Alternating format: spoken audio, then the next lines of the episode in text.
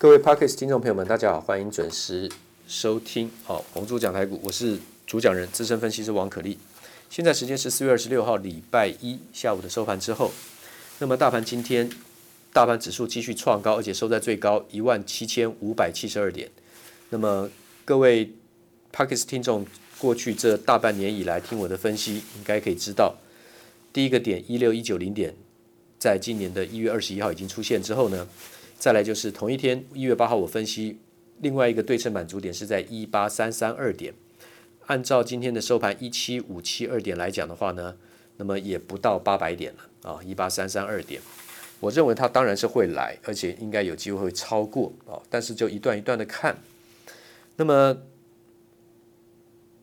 我们这段时间有讲到的这个 miniLED 只剩下富彩、投控跟6706惠特啊，全世界最大的分拣挑拣设备厂商在 miniLED 啊 LED 这两个还算是低档，比较不活泼，其他大概都动起来了。所以这两个股票我认为当然还是可以买啊。苹果的 iPad Pro 已经开始导入这个技术，成熟跟多方的应用，各厂牌多家应用只是迟早的事情。买股票要买那个未来需求会增加的，而不是现在获利跟营收见到高峰的个股。那么另外的航运跟这个钢铁股，上个礼拜我有跟电视跟这个听众也都讲，当电子股回神的时候呢，钢铁股跟航运股这些强势的传产股、超强势的传产股不会翻空，是短线差不多回10%到15%，跟我的预估是吻合的。像以长荣为例，波段见到83高点之后呢，最低2天达到 67.5%， 15%。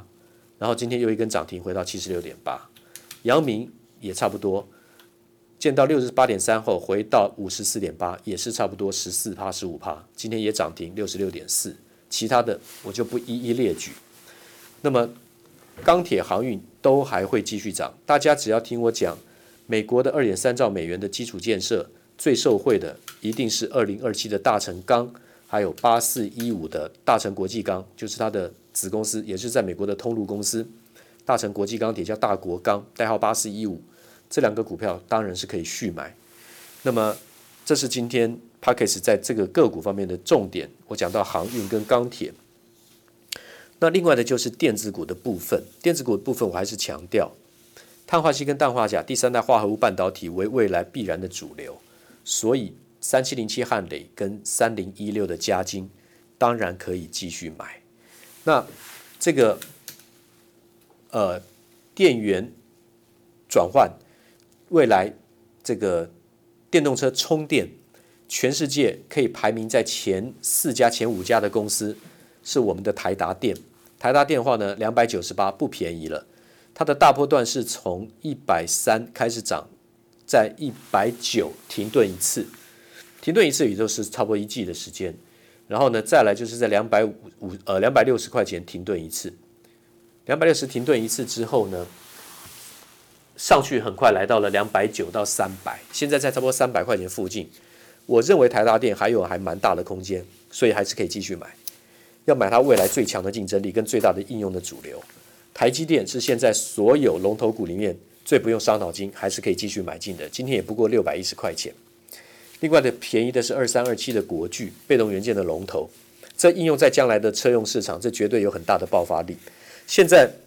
这2个月3个月陷入牛皮整理，我相信大家对它胃口尽失了。会买台积电、国巨抱牢的人的属性，跟不管是只喜欢炒短线的投资人来讲是差很多的。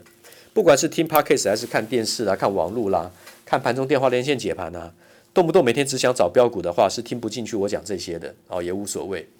好，那么你还可以买的是台积电、国巨、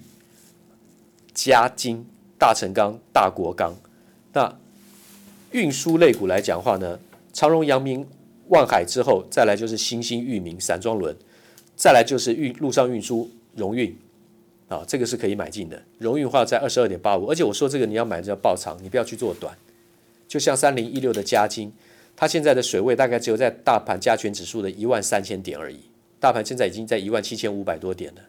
所以嘉晶买了就放长吧，不用去做什么价差短线的。那今天 Podcast 先讲到这里，谢谢。滚滚红尘。